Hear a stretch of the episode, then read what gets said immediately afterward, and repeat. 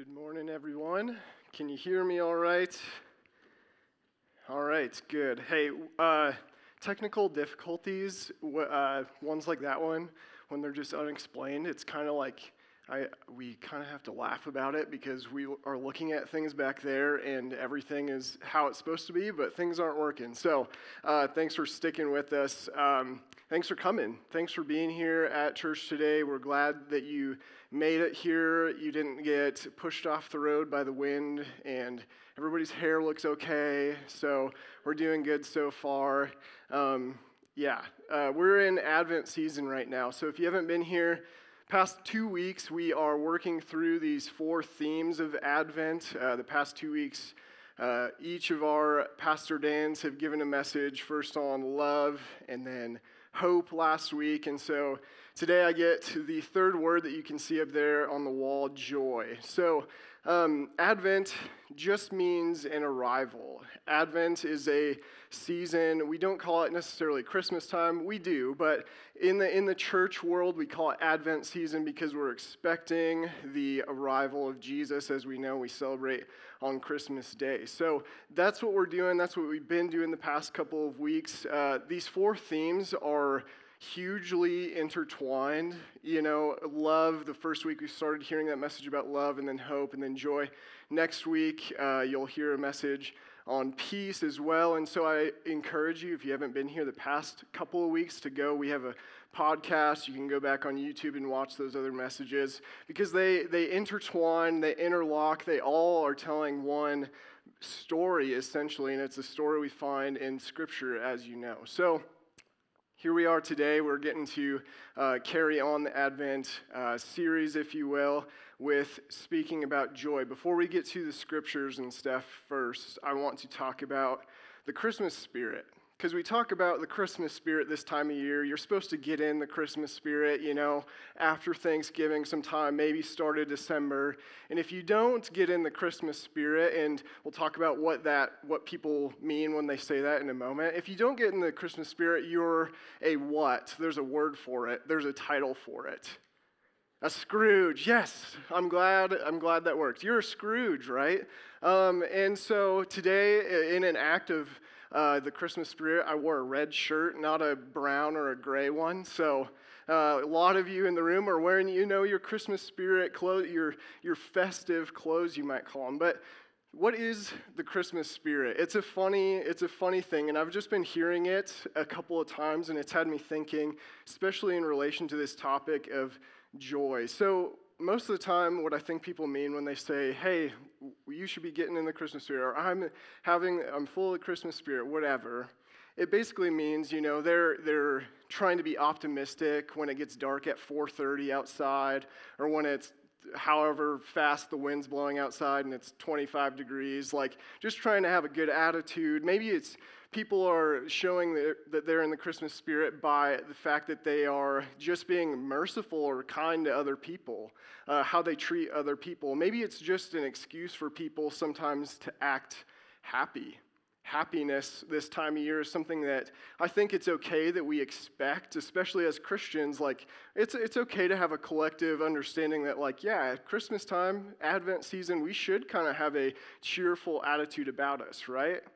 Well, yeah, and if you don't, you're called a Scrooge. E- even if you do one little, if you say a negative comment, you're called a Scrooge. Well, that's all good and fine. I think, I think it's okay to expect out of one another that we, we try to be joyful, have mercy uh, for other people. We, we have some optimism in the, in the face of the fact that it gets dark at 4.30 outside and it's cold and there's not a lot to do.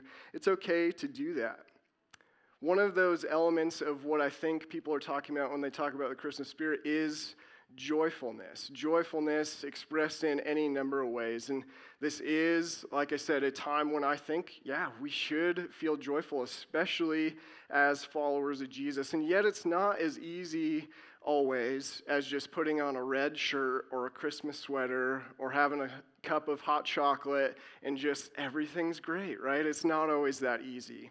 In fact, our world, I think, struggles, especially right now, today, to be joyful. And we've been going through a confusing, like once in a lifetime type of stressful uh, time the past couple of years. And then, in addition to the extra stress that we've all been carrying, uh, life is just carried on and all the bad things and tough things that come along with life. And so it is hard to be joyful sometimes. And today, for us, for everybody, I think it is a challenge to be joyful. So here's my goal today to reframe this theme of joy to look at the scripture and see what it says about joy, what causes joy, what doesn't cause joy, who should be joyful, and how we can be joyful a few of the misconceptions about it we'll address as well because uh, life's difficulties are still coming and yet we are called to be a joyful people. This we, we sang today about joyfulness. Most every sunday we sing of joyfulness how us as christians especially are supposed to be and yet, uh, tough times happen. Tough things come at us. That's a key thing in understanding what the story of the Bible lays out is that life can be tough sometimes. And so there's these two, there's a major tension between we're supposed to be joyful, but life is going to be hard, right?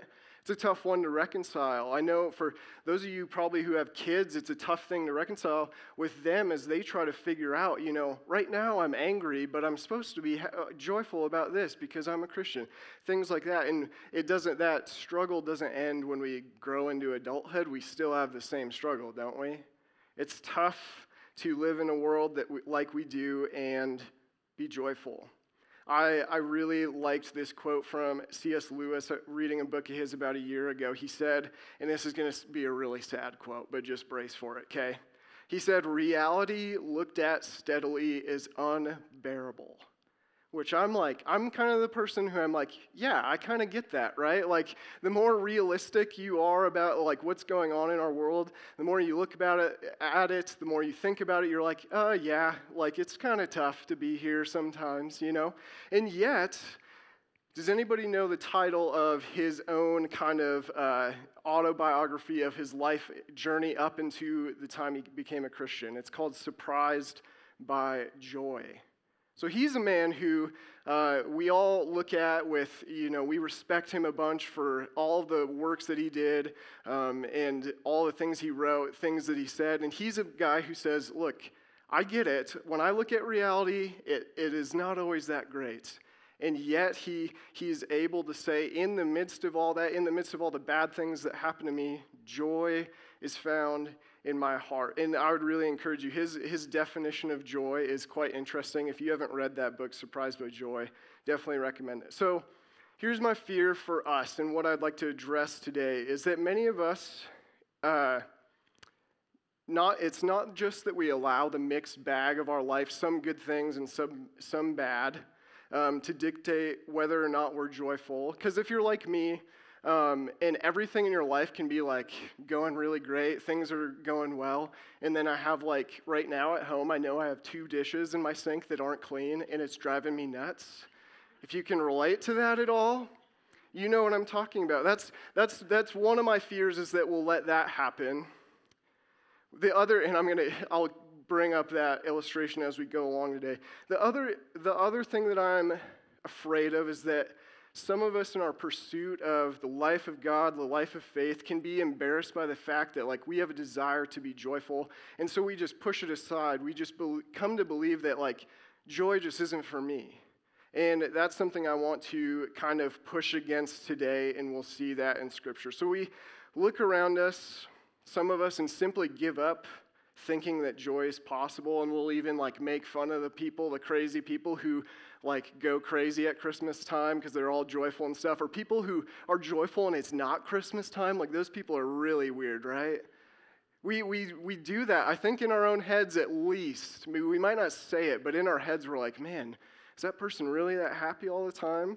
But, but when good things happen, I think it's okay to be joyful. And when good things aren't happening, I think it's okay to be joyful too. And for the Christian, this call is especially poignant. We need to take this seriously. So here's, here's what we're going to talk about today. For the Christian, as a sign to the non believer, I think joy ought to not be like the Christmas spirit where it's just in, in, in your life for one twelfth of the year or maybe only 25 days. I think it's a daily possibility. Joy is our privilege, and yet it can still be awfully elusive for us, can't it? There's, these, there's this tension. Joy is possible for us, but it's not that easy to have.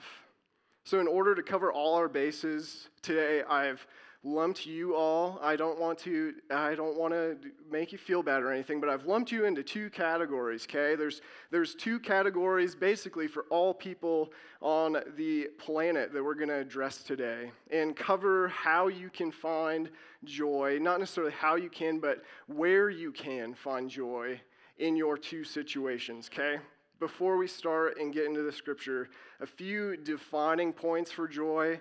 Um, and as Dan, both Dan and Dan have addressed this the past couple of weeks, like these topics are kind of, they're pretty vast and it's tough to cover a lot. So I've got six points to help the, us define joy.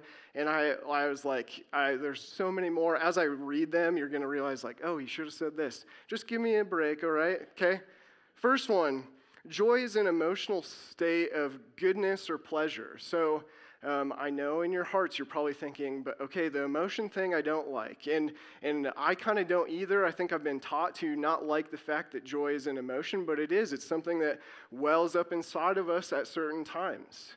Joy is an emotion, and emotions were given to us by God with purposes. The, the, the emotion of anger has a purpose, the emotion of fear has a purpose, the emotion of guilt has a purpose, and so does joy. And I just parenthetically, I think joy's the purpose behind it is for us to like acknowledge God and thank Him for it. So that's number one. It's an emotional state of goodness or pleasure. We don't have to, uh, I don't have to give an illustration because you all know that, that j- the feeling of joy. It's a feeling from time to time. And yet, I think the most perfect example of it, uh, the most perfect way to define it, rather, is that it's deeply connected to the gospel. It's deeply connected to our faith in Jesus, having reconciliation with God, having freedom from sin, having the fullness of the Holy Spirit live within you. These are things that bring about joy in its purest sense, I think. Joy,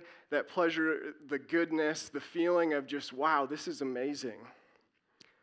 And yet, here's the tension. Here's the point of tension. Number three, it can be overshadowed and therefore leave our felt experience as if it is absent. So I'm going to say that again. Joy can be, it can be overshadowed and therefore leave our felt experience as if it is not there at all. So it can be overshadowed. So I don't want you to hear that, like, if we're Christians, we're just supposed to be full of joy all the time no matter what, no matter what's happening in your life, things that are tragic happen to you, you're just supposed to be joyful. That's not the case. Sorry, I hit that.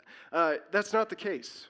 It can be overshadowed, but, but I chose my words carefully. The felt experience is as if it is absent. There is always, as we will see in the scriptures, always an opportunity for us to look at some things and realize there's there is a purpose for me to be joyful right now. There is a reason for me to be joyful.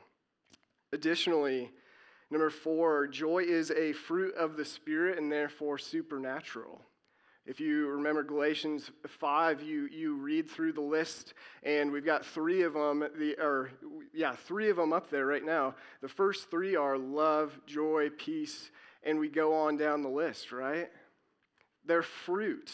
That means they're supernaturally things that grow in are coming out of us, essentially. They're things that, by the power of the Holy Spirit, come out of us. And that requires that we, as the branch, are connected to the vine that is Jesus. We're connected to God in relationship to Him. And so, joy, I think, in its most perfect uh, state, at its essence is something that the Christian has grow out of them. It just comes out of us. We can't always explain it. It's supernatural, it's illogical at times. Just as a helpful defining thing too, the, the two words, two of the most common words for it, first uh, the Hebrew word for joy. It actually is a word that they use to also say to cry out or sing out. So it's an audible type of thing. When you're joyful, you sing. We have the English version of joy, which is rejoice, which is like when you rejoice, it means you're singing out, you're saying something, you're crying out, like this is great. I have this feeling of joy inside me. Therefore, it's coming out in a song or a yell or something. About a month ago, a month and a half, whenever we had the uh, snow day, my wife had joy at about 4:45 a.m. and said, "Tanner, school's canceled." And she's a school teacher, and so you know they love their kids and stuff. But a day off that you didn't expect is like one of the best things ever, right? So, so that's, that's the idea. The Hebrew word is to cry out, to realize something is worth being joyful about and cry out because of it. Interestingly, it can also mean to cry out in mourning. So, more on that later. The Greek word for joy is just cheerfulness or calm delight. We're back to that feeling of pleasure and goodness. That's what joy is. So, like I said, there's two groups of us here today and I'll address you one by one. The first group I'm going to um, guess is smaller than the second, but there, there are two groups of us here today. First, there are those who have the opportunity for present joy. Joy today. Joy right now. If you'll go with me to Luke chapter 2. We have to read these verses because it's Advent season and it's actually super helpful in understanding what this kind of joy is like. Luke chapter 2, going to read verses 1 through 12. It says this In those days, Caesar Augustus issued a decree that a census should be taken of the entire Roman world. This was the first census that took place while Quirinius was governor of Syria, and everyone went to their own town to register. So Joseph also went up from the town of Nazareth to Galilee, in, in Galilee to Judea, to Bethlehem, the town of David, because he belonged to the house and line of David. He went there to register with Mary, who was pledged to be married to him and was expecting a child. We've already skipped past the whole Gabriel coming to Mary, uh, telling her that she was going to have a son. While they were there, the time came for the baby to be born, and she gave birth to her firstborn, a son. She wrapped him in cloths and placed him in a manger because there was no guest room available for them. And there were shepherds living out in the fields nearby. We sang about them this morning, keeping watch over their flocks at night. An angel of the Lord appeared to them, and the glory of the Lord shone around them, and they were terrified. But the angel said, that, said to them, Do not be afraid. I bring you good news that will cause great joy for all the people. Today, in the town of David, a Savior has been born to you. He is the Messiah, the Lord. This will be a sign to you. You will find a baby wrapped in cloths and lying in a manger. So, present joy. Verse 10 the angel say to them this but the angel said to them do not be afraid i bring you good news that's the word where, from which we get gospel. If you've been around church, you've heard the word gospel in reference to the whole story of Jesus about how he has done all he did. He came to be with us to reconcile us back to him in relationship. It's the good news, it's the gospel. The angel says, I bring you the gospel that will cause great joy. And I wish this word would have been left untranslated because in the Greek it actually means mega, great does, so it's mega joy. You might have heard that before. I just thought that was really cool. Like, and I'm going to start saying that from now on when I read this. I bring you good news. I'll bring you the gospel that will cause mega joy. We just get the picture a little better, don't we? And that word mega actually means loud. It can mean loud. So I bring you the gospel, which will cause loud joy. And again, joy is that word for singing out. So, what could be worth this great of a joy? You might be thinking, the shepherds might have been thinking too. Well, we get to it in the next verse. First, for all the people, he says as well, the angel says. So, this is not an exclusive announcement. This isn't an announcement just for the shepherds to keep to themselves, but rather one that they are supposed to tell as many people as they can. And it's worth it. It's worth it because it is a good news that causes great joy. So, verse 11, what is this cause for great joy? Well, it says, Verse 11 Today in the town of David, a Savior has been born to you. He's the Messiah, the Lord. This is the cause for mega joy for these shepherds and for all the people. A Savior has been born. He's the Messiah, He's the Lord. Okay? These words, these titles that you read in this verse mean deliverer, anointed, and master. Anointed one and master. So we don't often call newborn babies by these kind of names, do we? There's something different about this baby who is born, and the shepherds would have had their had their uh, Jewish minds like ringing all over the place. Like this is this is the Messiah. This is the one that we've been waiting for. This is the God come to be with us that we have been waiting for to reconcile us, to redeem us, to deliver us from all the trouble that we have. This is the one the people of God have been waiting for at this time for hundreds of years. If you ever waited for something for, I don't know, yesterday I had to wait for my order of pizza to get done for 10 minutes, and when it was done, I was like, yes, pizza, right? Hundreds of years these people waited, waited for, a, for God to send his chosen one to come and redeem them. And so you can see now why this would cause such great joy. This is the one, this baby Though he's a baby now, he is the one who will redeem us and save us. This is the once in a lifetime type of joy. Absolutely once in a lifetime type of joy for these shepherds. And it's joy that is for us as well. So here's, here's what present joy is as I see it from the scripture and a few others as we go along. Some of us have this opportunity today and at any point in time for what I'm calling present joy. Joy right now. Present joy is choosing to celebrate what's in your lap, in your hands right now, when your mind and heart want you to focus on the other things that aren't worth being joyful about. Okay? Celebrating the fact that everything in your life maybe is going well, even though there's two dishes in the sink. Okay? This is, the, this is what we're talking about. People who have something that has happened to them, good news that has come to them, an event has taken place for them that is a cause for joy. So, a few of the places where you might experience present joy in your life. The first one is just the same as the present joy the uh, shepherds felt. It's joy from the good news, and I'm capitalizing the G and the N, the gospel. Joy from accepting Jesus. They found out that their God had come to be with them, and that was cause for present joy for them.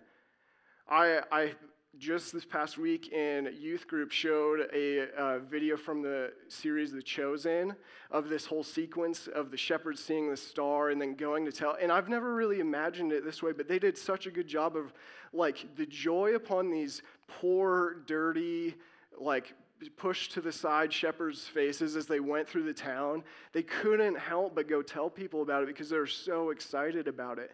The good news that comes to us from this Bible, from our scripture, when we accept it and when we accept Jesus, is cause for joy. I hope for those of you who have been following Jesus for a while now, you can look back at the time when you first accepted him when you first asked Him to come and be your Lord and Savior and your God, that you could look at that time with, man, I was so joyful. I had a joy, a supernatural joy in my heart, and I could overlook all those other bad things that were happening because I had found new life. I had been born again, right?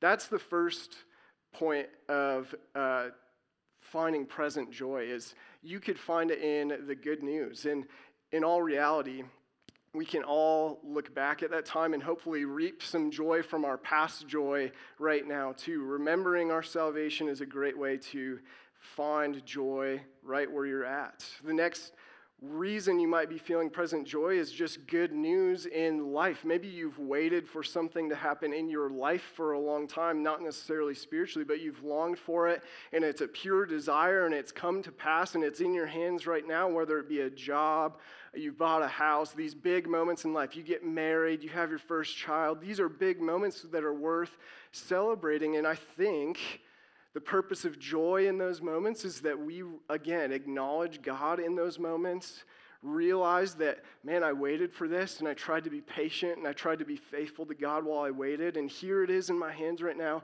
That's worth being joyful about, isn't it? It is, and maybe those things are something you began to doubt was even possible, and that's okay. It's okay to sometimes be like confused about maybe this isn't going to happen, but when it does happen, we need to celebrate in joy You might not scream out like the Hebrew uh, joy, right? But you can have joy. You could wear a smile on your face if something good happens to you. That is the thing that I don't, I don't want us to be embarrassed of the fact that joy comes from good things. I don't think God wants that for us either.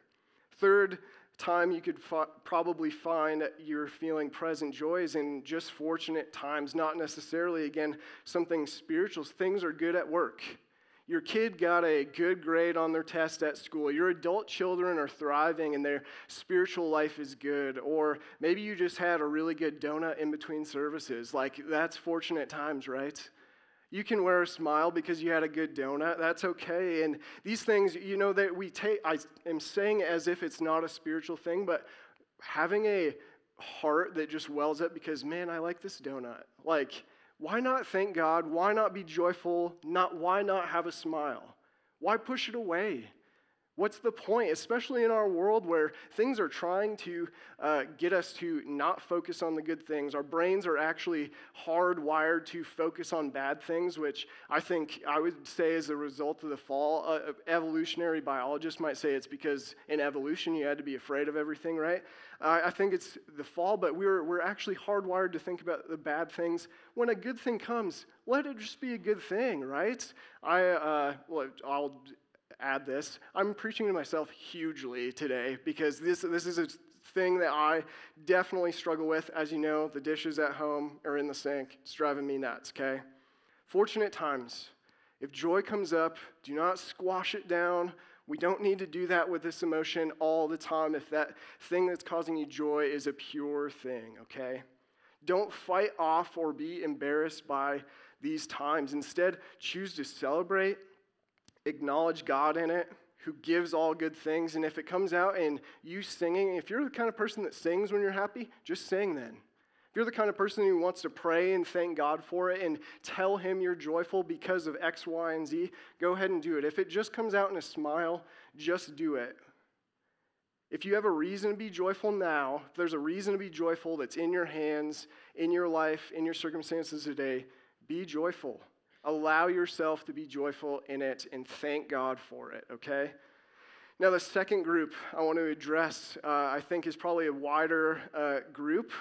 Uh, not people who today just everything is going great and I've got a big event that's happened and I'm just happy and uh, joyful all the time. It's, it's the group who have the opportunity for, and I'm stating this really positively, the opportunity for anticipatory joy joy that you look, you, it's a joy that is very much tied to the second word of uh, theme of Advent hope. It's a joy that requires hope. I'm looking to my future and I'm saying, I'm going to have joy right now because I'm hoping for this in my life, okay? The rest of us who don't have something in our hands to be joyful about today have the opportunity for anticipatory joy. If you'll go with me to uh, Psalm 126. Psalm 126. This is a short plug as you're flipping over to Psalm 126, just for a for you all to try to have a not try to just to have a Bible reading plan, whatever it might be. Um, the one that I was doing had me read this scripture, which I definitely needed to read like day after day for a few days a few weeks ago, and I was like, man, I needed this so so badly, and lo and behold, here I am uh, having to preach on joy, getting to preach on joy. Uh, pardon me.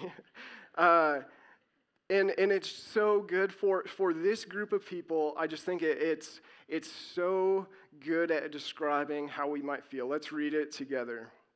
Psalm 126 When the Lord restored the fortunes of Zion, we were like those who dreamed. Our mouths were filled with laughter, our tongues with songs of joy. Then it was said among the nations, The Lord has done great things for them.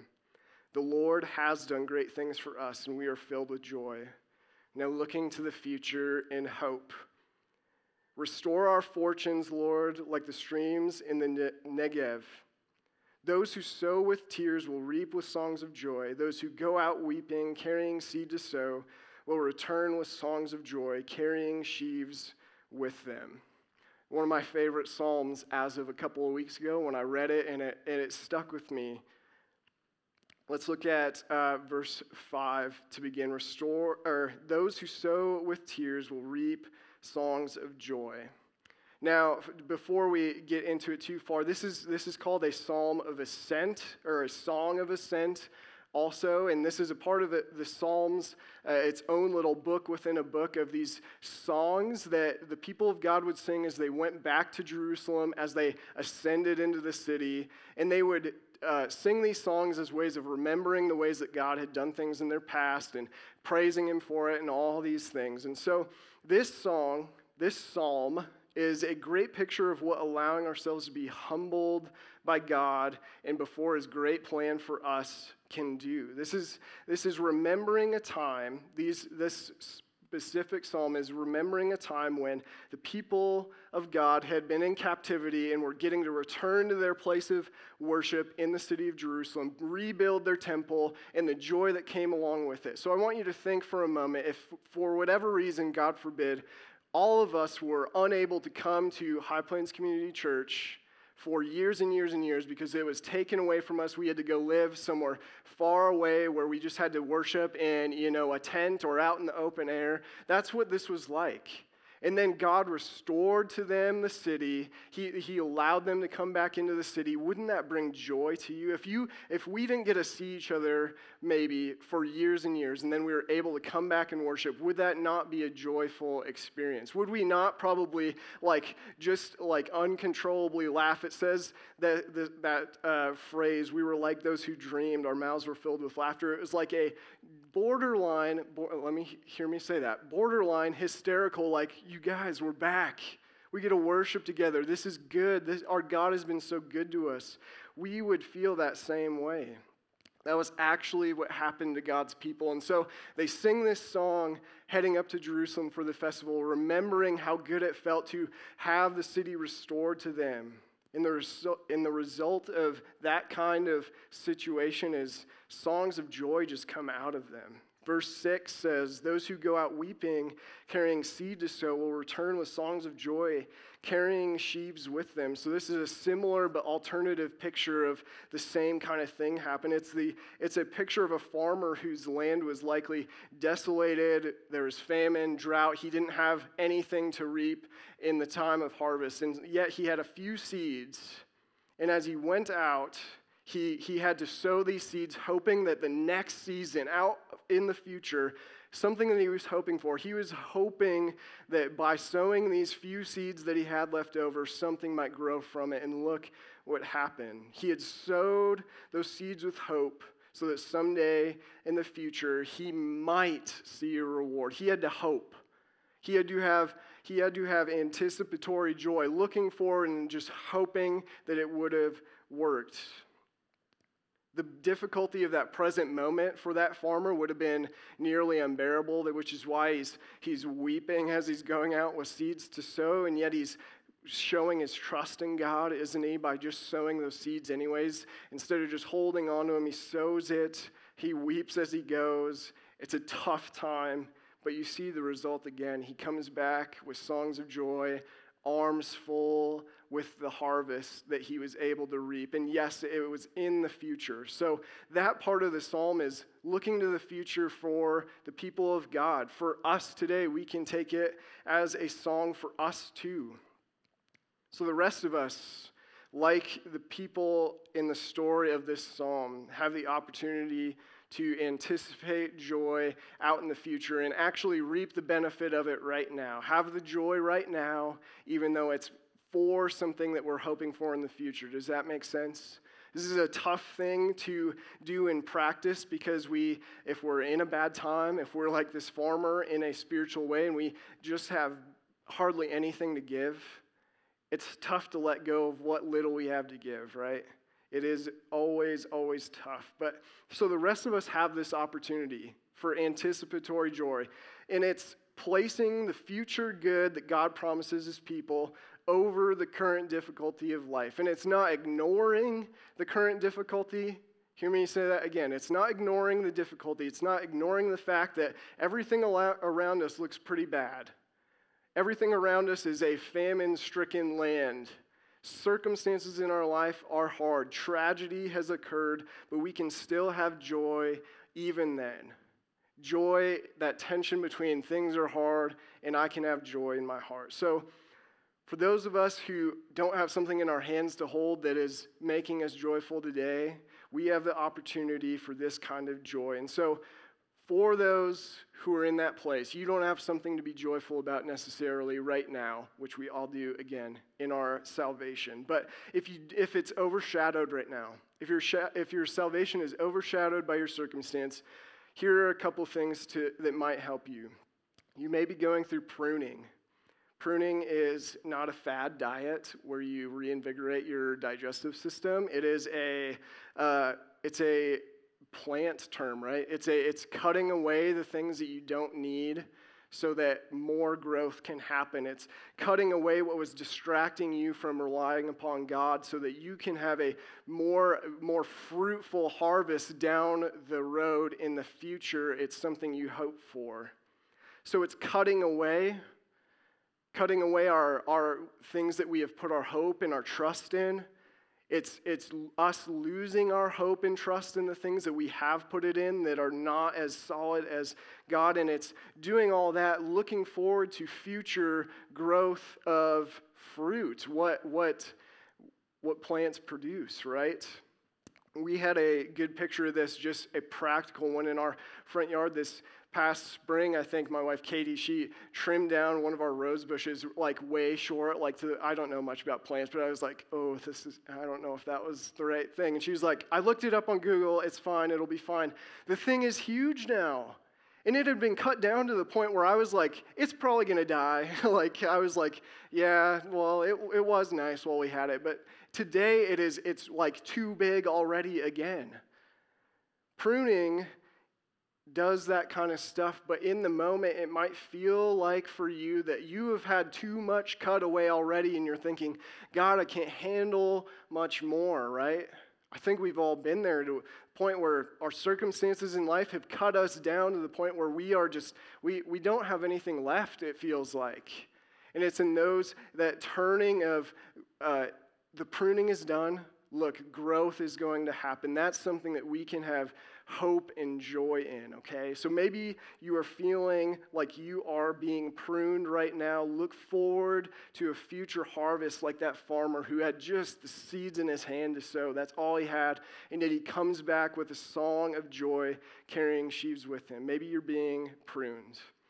And maybe you have sorrow right now. Maybe you just have sorrow. Maybe the circumstances of life, the hard things you're going through, are actually overshadowing, they're fogging up your picture of what could be giving you joy today. Maybe that's where you're at. Maybe it's not a, a like, yeah, I'm looking forward to all the growth that's going to happen. I'm getting pruned right now. Nobody talks like that, right? Like when we're getting pruned or we're going through hard times, it's like, I'm just trying to put one foot in front of the other and just make it through this. Maybe that's you. And when you're in that spot and somebody's like, you know, you're supposed to be joyful in all things and all circumstance and those kind of verses, and they quote all the right scripture and stuff, and you're like, don't talk to me. Like, I don't want to hear it. Look, sorrow and joy can be held at the same time but it has it's not joy that's just like i'm just going to forget about all the bad things that are happening watch the world burn around me and i'm just going to have a smile on my face.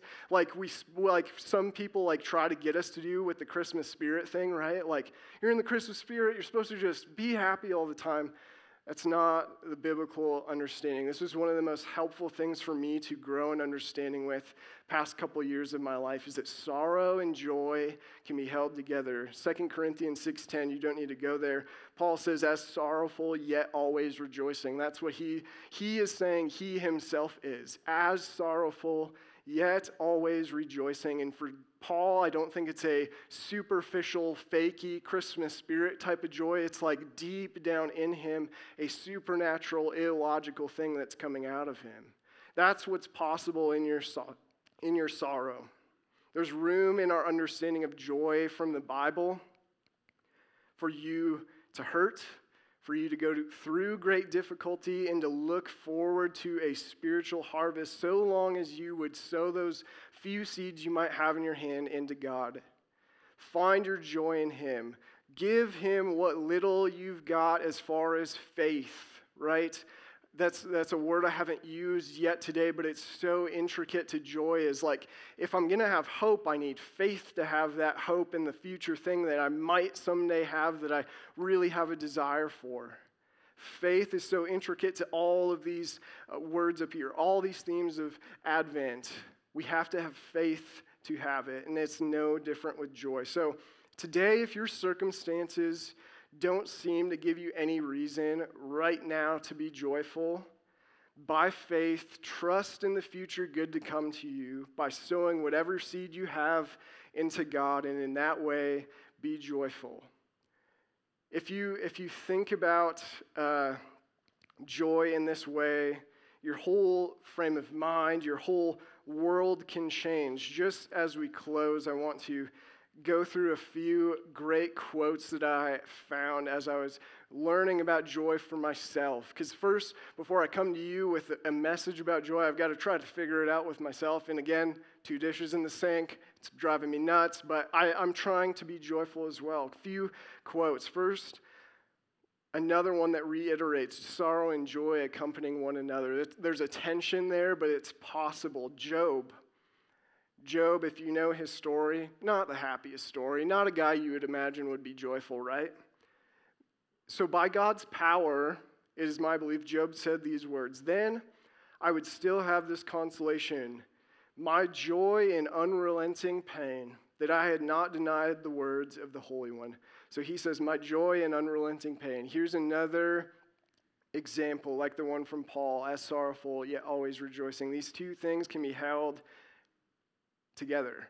That you can have one and the other. We can choose to, we can, we can participate in the negative frame of mind, seeing only the negative and therefore never experiencing joy. That's an option for us all. It's not one I would recommend, right? Like, I wouldn't recommend that you be uh, angry about your dishes in your sink.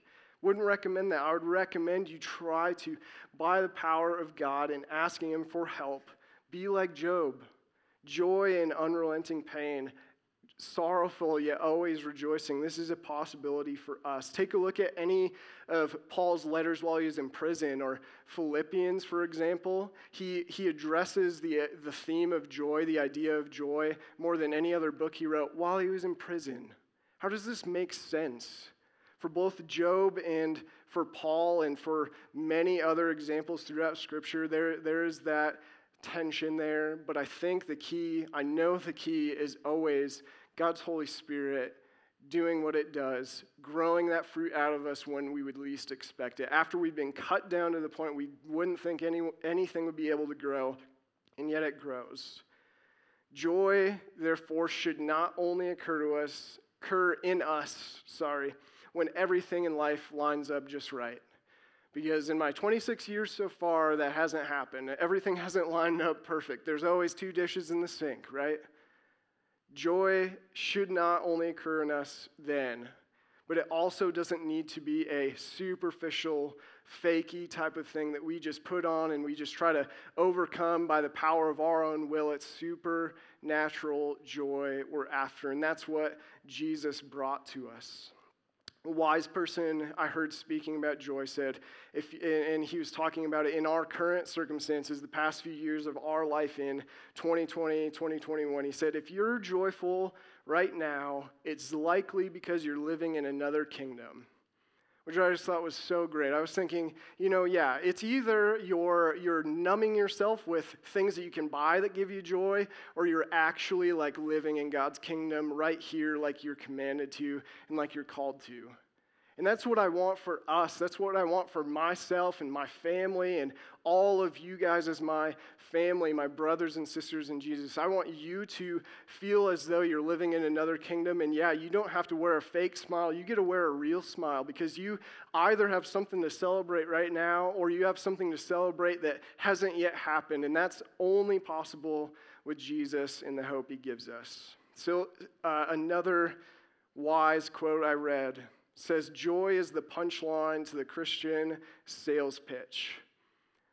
Is it not? Is it not the thing that other people will look at us as we go through good and hard times And if we are somehow joyful through the hard times and in the good times, we, we set aside those things that could make it a bad time, isn't that, isn't that an example to the world? Isn't that what the psalm said too? It said, Then it was said among the nations, the Lord has done great things for them. That's after they saw the people of God singing, despite the fact that things in their life were burning all around them, right?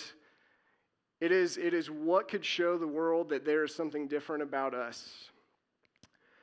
So I want us to see that it's not simply a duty of a Christian to just be joyful, that we just slap a smile on and just, that's good enough, right? It's a huge, huge privilege that we have to have this supernatural joy. And we have great reason to be joyful today.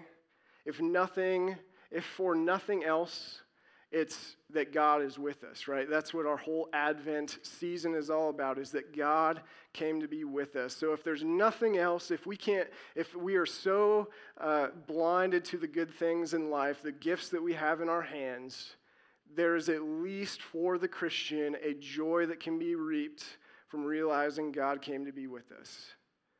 Such a gift to us, such a gift and something to remember. And I hope and trust that this season we all do our own part just for ourselves to remember the gift, remember this story that we read and have been reading bits and pieces of. As we come up to uh, Christmas and Christmas Eve, that celebration, it crescendos then, but it can be happening right now. That joy within us should be happening right now. And it should last not just through December 25th, but on through the year, on through our years too. It's a privilege. It's a, it's a privilege to be joyful like we can be. And, and those who don't have God don't exactly have that privilege the same way that we do. I want to read Isaiah 35 to you today before we close, as we close. Just uh, as something to read over you. This is, this is something to look forward to. If you'd like to turn there, you can. If not, I'll just read it over you and then we'll pray to close. Um, but just focus on these words. Let, let the truth of it come to you and let it be a source of joy to you today as something, if you don't have something to hold on to today, that something today has happened that I can be joyful about, be joyful in this, okay? In, in my Bible, it has the header over this chapter. It says, The joy of the redeemed. So let's read this together. If you would, you can do this, listen in a spirit of prayer, and we'll just pray right after it to close. It says this The desert and the parched land will be glad, the wilderness will rejoice and blossom. Like the crocus, it will burst into bloom. It will rejoice greatly and shout for joy. The glory of Lebanon will be given to it. The splendor of Carmel and Sharon, they will see the glory of the Lord, the splendor of our God. Strengthen the feeble hands, steady the knees that give way. Say to those with fearful hearts, Be strong, do not fear. Your God will come. He will come with vengeance, with divine retribu- retribution. He will come to save you. Then will the eyes of the blind be opened and the ears of the deaf unstopped. Then will the lame leap like a deer and the mute tongue shout for joy. Water will gush forth in the wilderness and streams in the desert. The burning sand will become a pool, the thirsty ground bubbling springs. In the haunts where jackals once lay, grass and reeds and papyrus will grow. And a highway will be there. It will be called the way of holiness. It will be for those who walk on that way. The unclean will not journey on it, wicked fools will not go about on it. No lion will be there, nor any ravenous beast. They will not be found there, but only the redeemed will walk there, and those the Lord has rescued will return. They will enter Zion with singing. Everlasting joy will crown their heads. Gladness and joy will overtake them, and sorrow and sighing flee away. Pray with me. Heavenly Father, we pray that you would help us to experience joy in you today.